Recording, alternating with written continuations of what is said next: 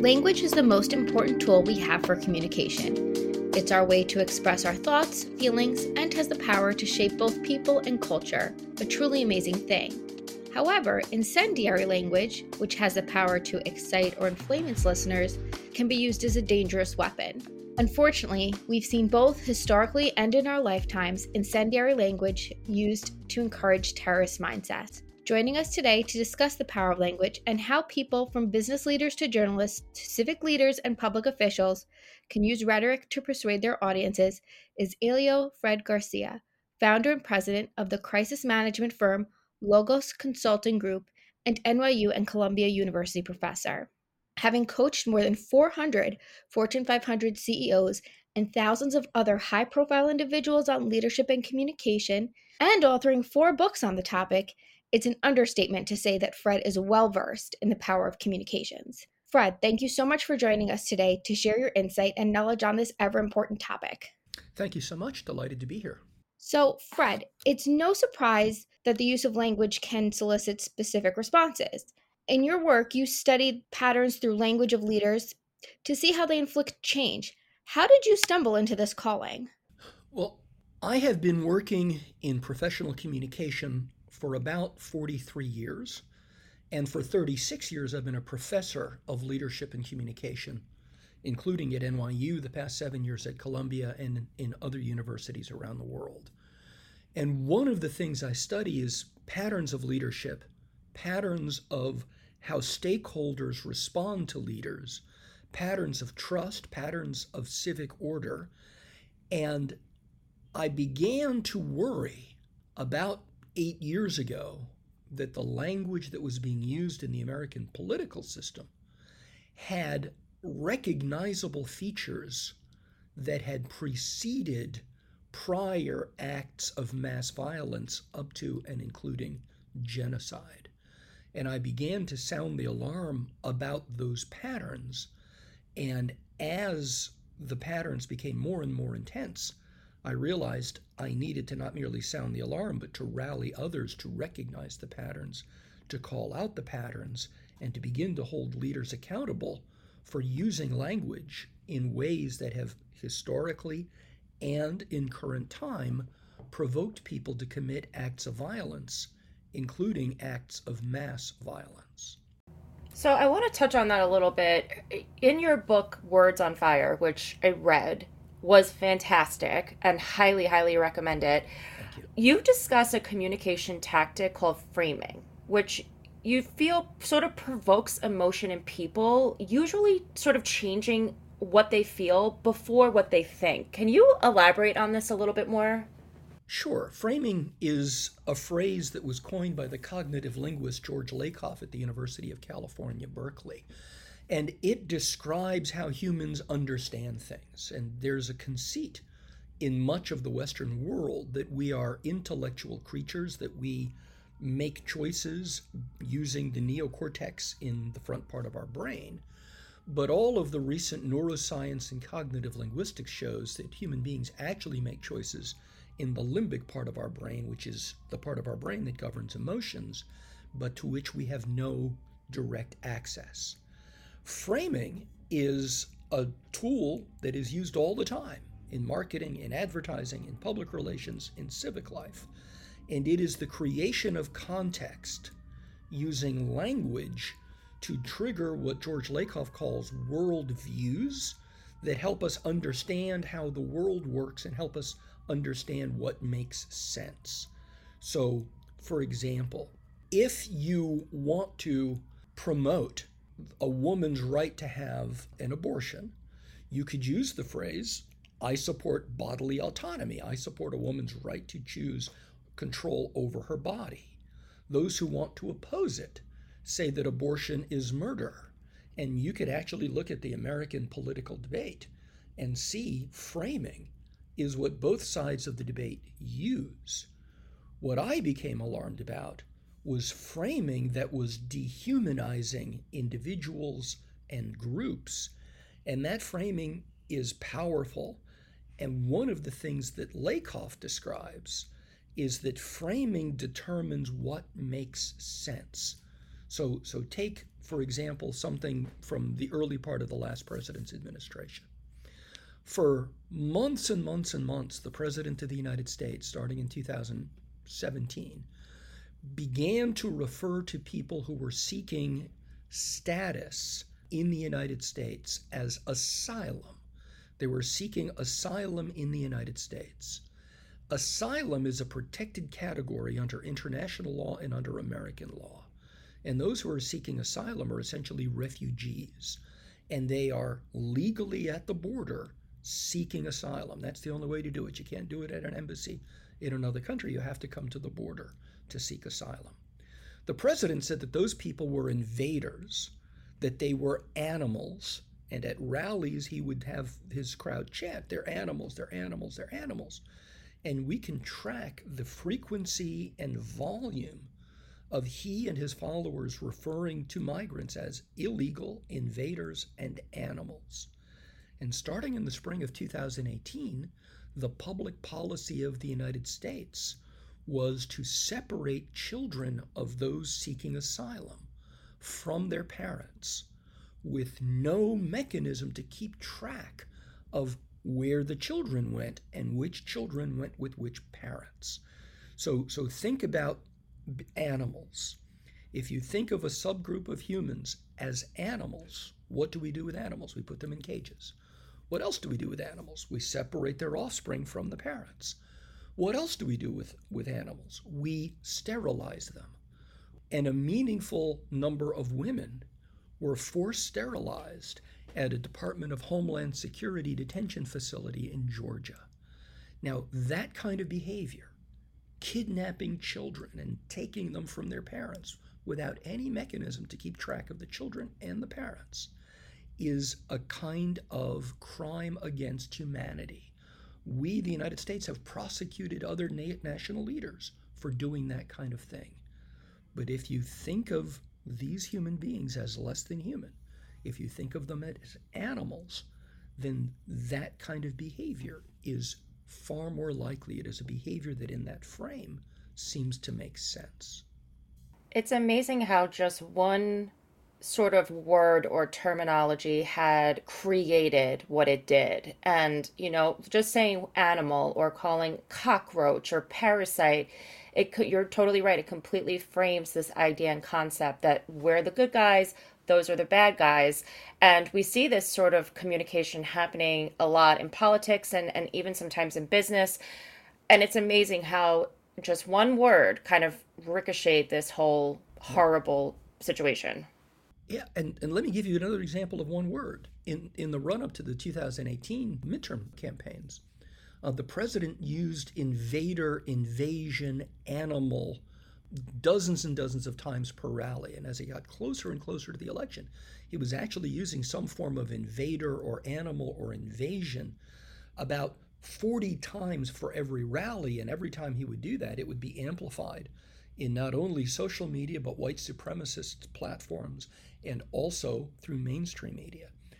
Well, there's a white supremacist neo Nazi in Pittsburgh who had been very active on white supremacist social media, in particular on a platform called Gab, which is where people went after Twitter kicked a lot of the white supremacists off Twitter.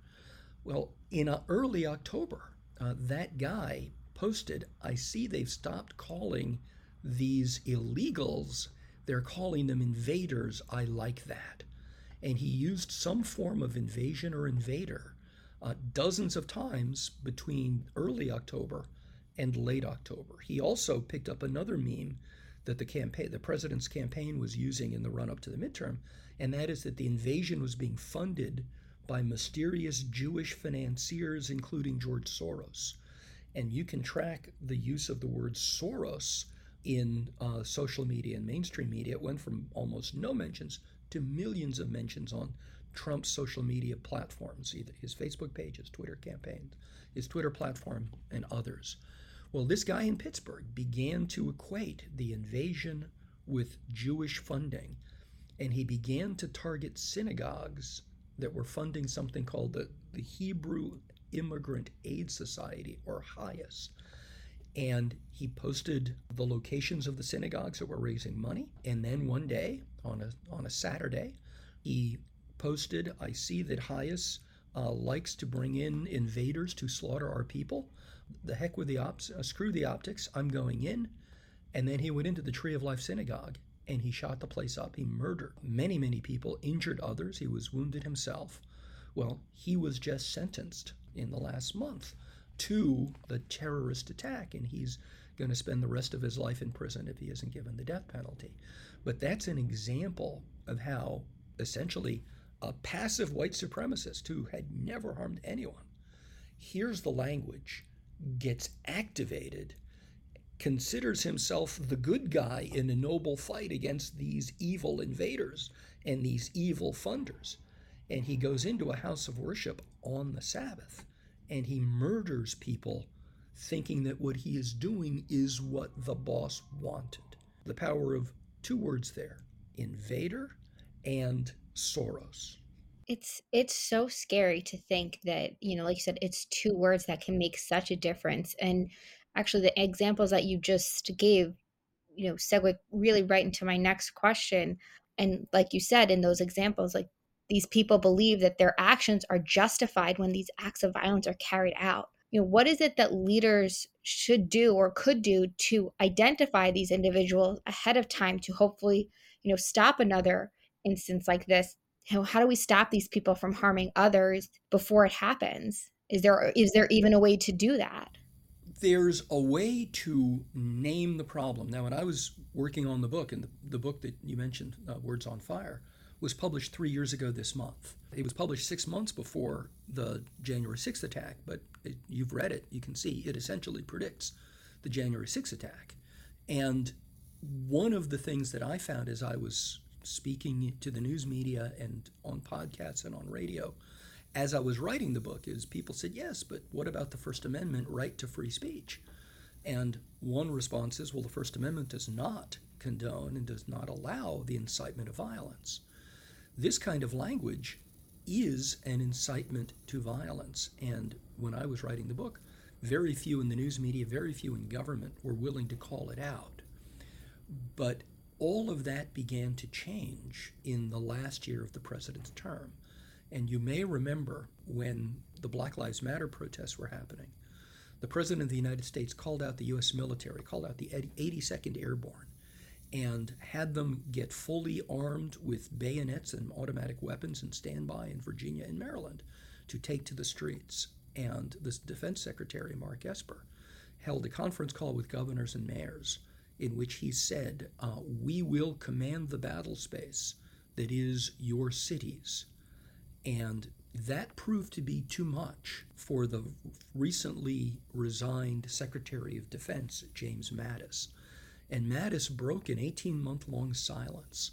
And he came forward and he said loudly and clearly, Mr. President, what you and your Secretary of Defense are saying is dangerous. Uh, using the word battle space to refer to American cities is dangerous. Dehumanizing people the way you are is inciting violence, and that is dangerous, and I call on you to stop. Secretary Esper reversed himself and said, We're not going to use the military. I'm not going to refer to it as a battle space.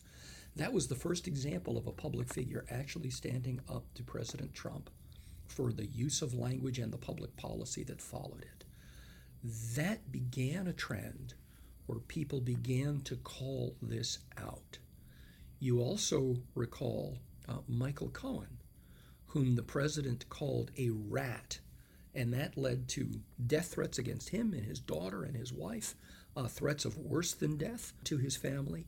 Michael Cohen went in front of a House committee and said, Anyone who hears those words knows that that is a call to people to put my life and my family's life at risk.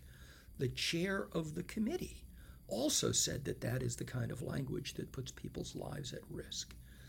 It took something as dramatic as mobilizing the military and calling out a hit against a guy about to go to prison. They got the news media to finally say, whoa, this is probably going too far. And now they do call out when the president and others say things. And, and note when he when the president says that Jack Smith's Trump hating wife that Jack Smith's communist uh, approach is doing this and that. Well, Jack Smith now has to travel with a security detail, his own Secret Service protection.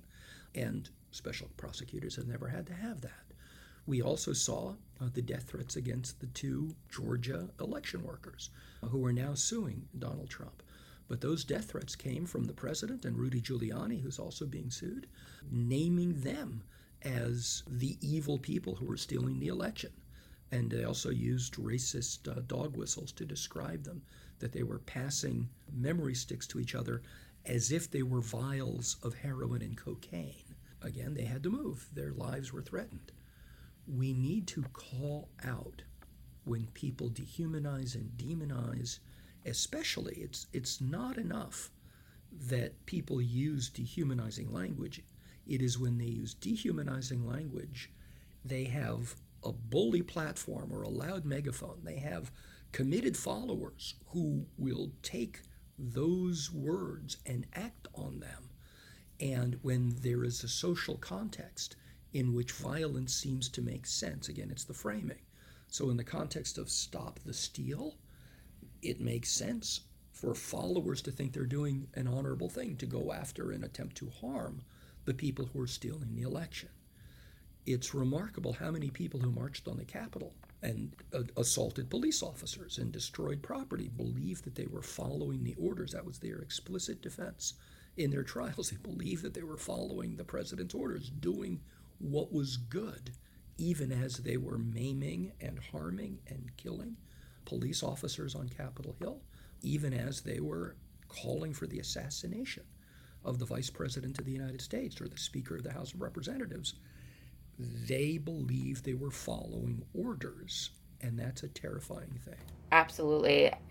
It's interesting too because in your book you you actually pointed out a couple of examples in which maybe dangerous language was used but it was unintentional.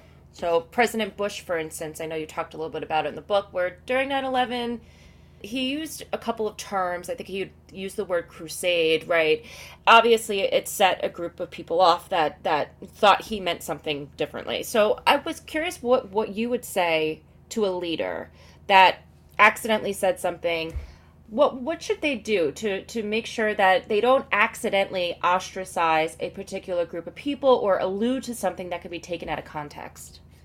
That's that's a great question, and thank you for asking that. In the book, I point to three examples of leaders who went over a line, and they didn't intend to go over the line. They just misspoke. In one case, a, a guy had a change of heart, but in each case, it took someone whom they respected to call them out for the risk that they were creating. In the case of President Bush, right after 9 11, he said that we are now engaged in a great crusade. A lot of people in the United States took that as we're in a fight against Islam, and people who wear seemingly Islamic headgear, women who wear hijabs, men who wear turbans, were suddenly being assaulted, in some cases shot at, in some cases killed, uh, by people who thought they were doing what President Bush told them to do. As soon as he said crusade, a whole bunch of European leaders got on the phone with the president, including Tony Blair, whom he respected a lot. And Tony Blair, the prime minister of Britain, said, You've got to walk back the crusade remark. You can't be calling this a crusade. That's putting the Muslim communities around the world at risk. To his credit, President Bush immediately, the next day, went to the Washington Islamic Center, surrounded himself with Islamic leaders, and he said there is in no respect any animosity between the United States and the Muslim faith. That Islam is a religion of peace and the terrorists were not exercising Islam. And I'm here with these Islamic leaders and I'm here in solidarity with them. And they also spoke about their commitment to peace in the United States. Two days later, the president met with the prime minister of Indonesia, I'm sorry, the president of Indonesia in the Oval Office. And he told the president, Madam President, we know that Indonesia is the largest Muslim country in the world, and we know that Islam is a religion of peace. And I'm here to assure you that the United States will continue to support you and will continue to support your nation in all of the work that you do. It takes those two acts, it takes someone calling attention to the leader that the leader has stepped over a line and then the leader being willing, as I give President George W. Bush credit for, for walking back that misstatement and demonstrating commitment, in this case, in physical community with Muslim leaders to show his followers don't mess with these people. They're the, the good guys, they're on our side. Right. You also stress the importance of citizen holding leaders accountable for their actions, you know, not just leaders, you know, calling out other leaders or even the leaders themselves, you know, especially when leaders are taking advantage of their platform and using the language to aid themselves. You know, what's the best way for an everyday citizen to help to fight to stop threats on our country? Whether it's at a school board meeting, whether it is at a at a Boy Scout troop meeting, whether it is just in a social relationship, when we hear someone dehumanizing another person because of their identity, when we hear someone demonizing another person or group because of their identity, not because of their acts, but because of their identity, that's the red flag, that's the alarm. And it's important for citizens to call out before others begin acting on it. So say, hey, that's inappropriate. You might disagree with them on one thing or another, but it isn't right to dehumanize. It isn't right to demonize. One of the things that I've seen a lot recently is people on Facebook saying, if you're dehumanizing this group, uh, because it, in the current political environment, lots of groups, whether it's trans or LGBTQ, or people who read certain kinds of history books in school, or African Americans and other people of color, I have seen many instances of folks on Facebook proclaiming. If you dehumanize any of these groups, then please unfriend me, or if I see you doing it, I will unfriend you. I want nothing to do with you. And that's something small that individual citizens can take is make clear. There are boundaries that can't be crossed, and dehumanizing others because of their identity, dehumanizing others because of their demonizing others because of their identity. Name that when it happens and be in solidarity with the at risk groups. One of the things that I was really proud of, as you may know from the book, for, for many years I was on the board of and, and chair of the board of Interfaith Alliance in Washington, D.C. When President Trump initially floated the idea of a Muslim registry for Americans who are Muslim, the president of Interfaith Alliance, Rabbi Jack Moline, went to the Islamic Center and with his Muslim colleagues he said, Mr. President, if there should be a Muslim registry, I will be the first to register. Now, the president of the Interfaith Alliance is a rabbi. He's, he's a conservative Jewish leader. But he was ready to stand in solidarity with the at risk group, and, and individual citizens can stand in solidarity in their own communities as well. Absolutely. It, it's so important too for everybody, like you said, even if it's as simple as removing a person from your social media or your life, a friend who is saying something that you don't. It one thing to not agree with somebody, it's another thing to use dangerous language to incite other people to follow suit and fall in line and, and do or say really horrible things. But you, politicians, though, they're not the only ones that need to watch their language. So I, we really have to talk about any person of influence, right? Celebrities and prominent founders and CEOs, they too can influence their audience, maybe not as strongly as somebody like the president of the United States, but they still absolutely kind of guide their own narrative or agenda. So, sure. how do you think language and leadership sort of differ across various industries or even across different personalities? There are certain business leaders who, as part of their business, have promoted this kind of dehumanizing language. I'm thinking of Elon Musk, for example. Uh, when he took over Twitter, he took away the restriction of hateful, dangerous speech.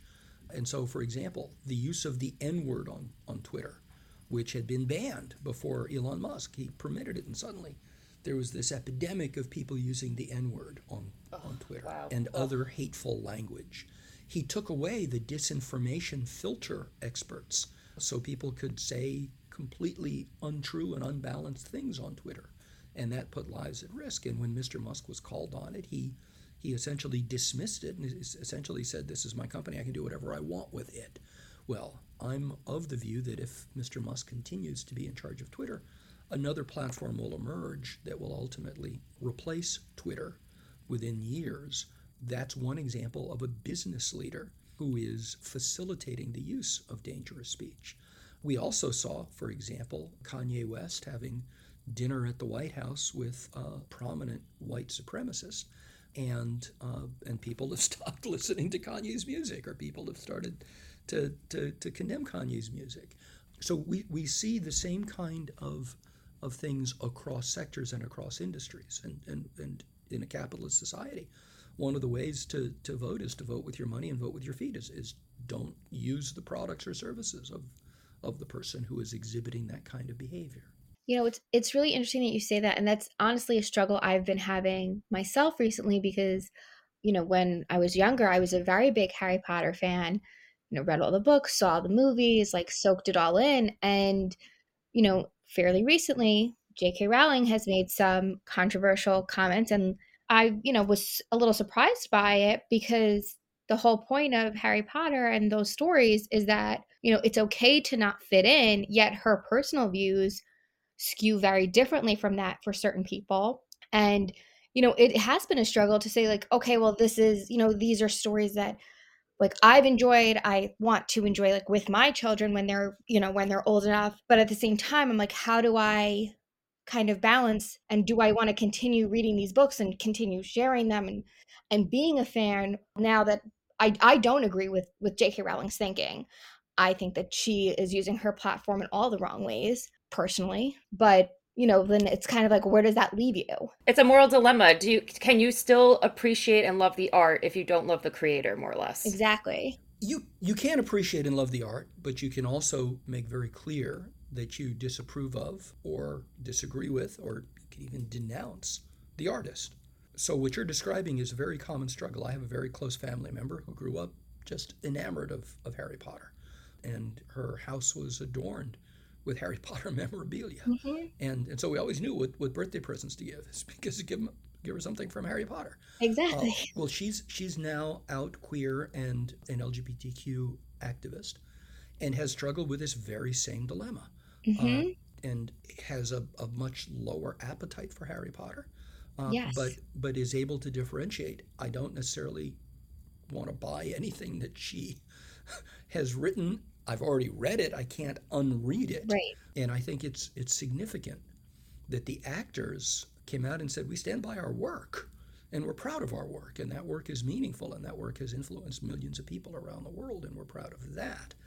We can be proud of that and still publicly declare that the views being expressed by the creator of that work are inappropriate and we disavow those views. It's also important to, to note that those views aren't embedded within that art.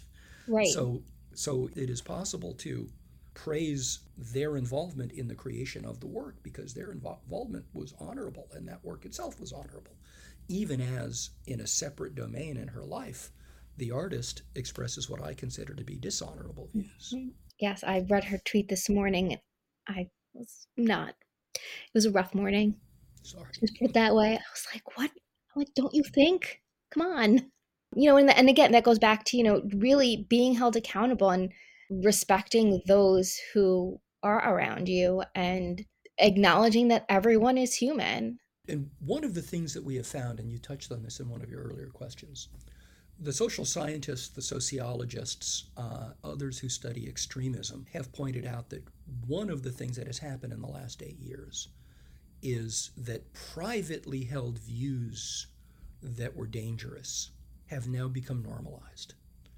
And now people feel that they have permission to use dehumanizing language, that they have permission to use language that puts people's safety and lives at risk, and they feel that there is no consequence.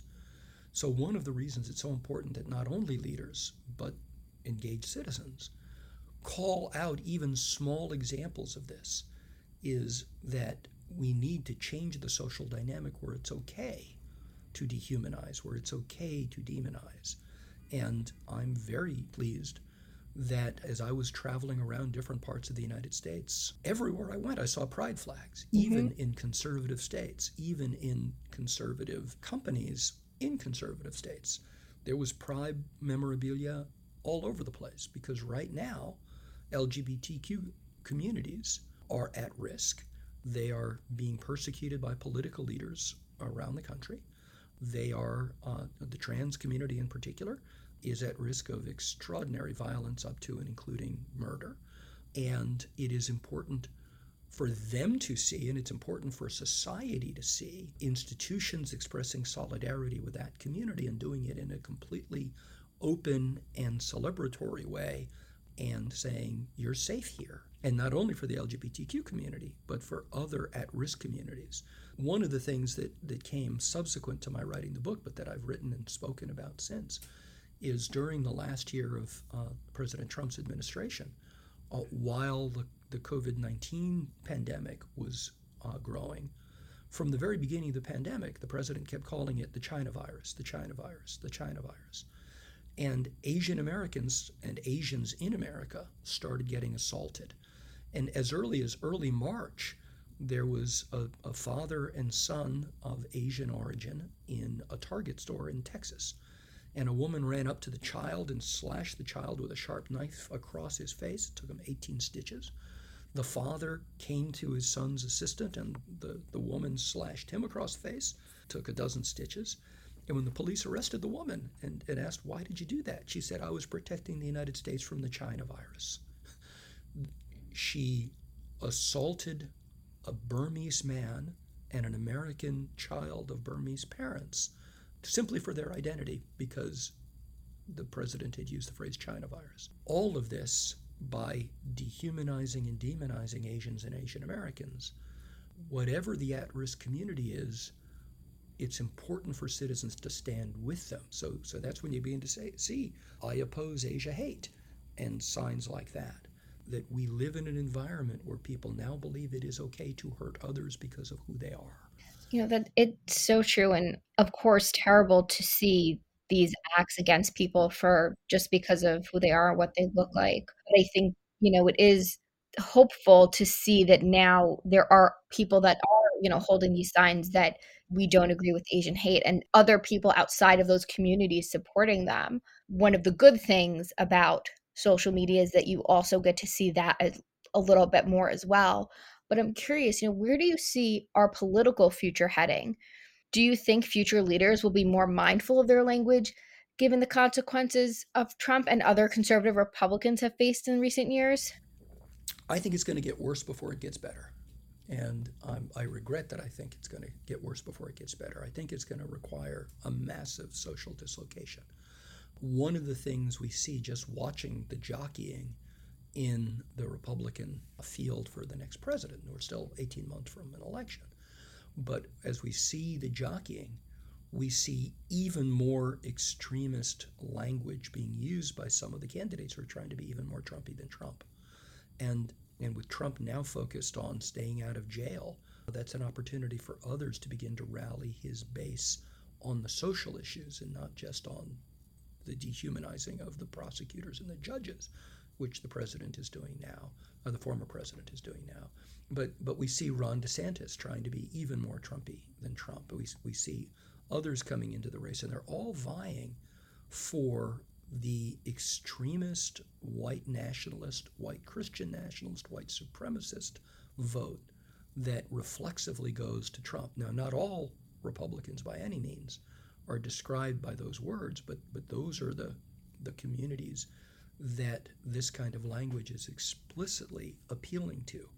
And that's a very powerful base. It's, it's not as big a base as the rest of the population. But that's where the, the right political leaders are beginning to appeal, just trying to get the nomination. Once they get the nomination, the challenge will be getting the general election vote, which is much larger than, than the primary vote. But I think it's, we're going to see a lot more dangerous speech, dehumanizing and demonizing and targeting individuals and groups in the run up to the next political, the next presidential election. And that makes it all the more necessary for citizens to be equipped to call out that language, especially when voters start using it in their community meetings, when you see it in the schools, when you see it on, on the, the youth soccer field, or when you see it just at the school board. We need to call out the demonizing and dehumanizing language that puts citizens at risk. That is a good point, and hopefully, you know, our listeners have taken in everything that you've shared with us today. You've definitely given us a lot of food for thought, you know, in, in our everyday lives and especially as elections, you know, come up. Truly thank you so much for joining us today, Fred. This has been a great conversation. And thank you to our listeners. If you have any questions or comments, you can reach us at impressions at pollackgroup.com. Until next time.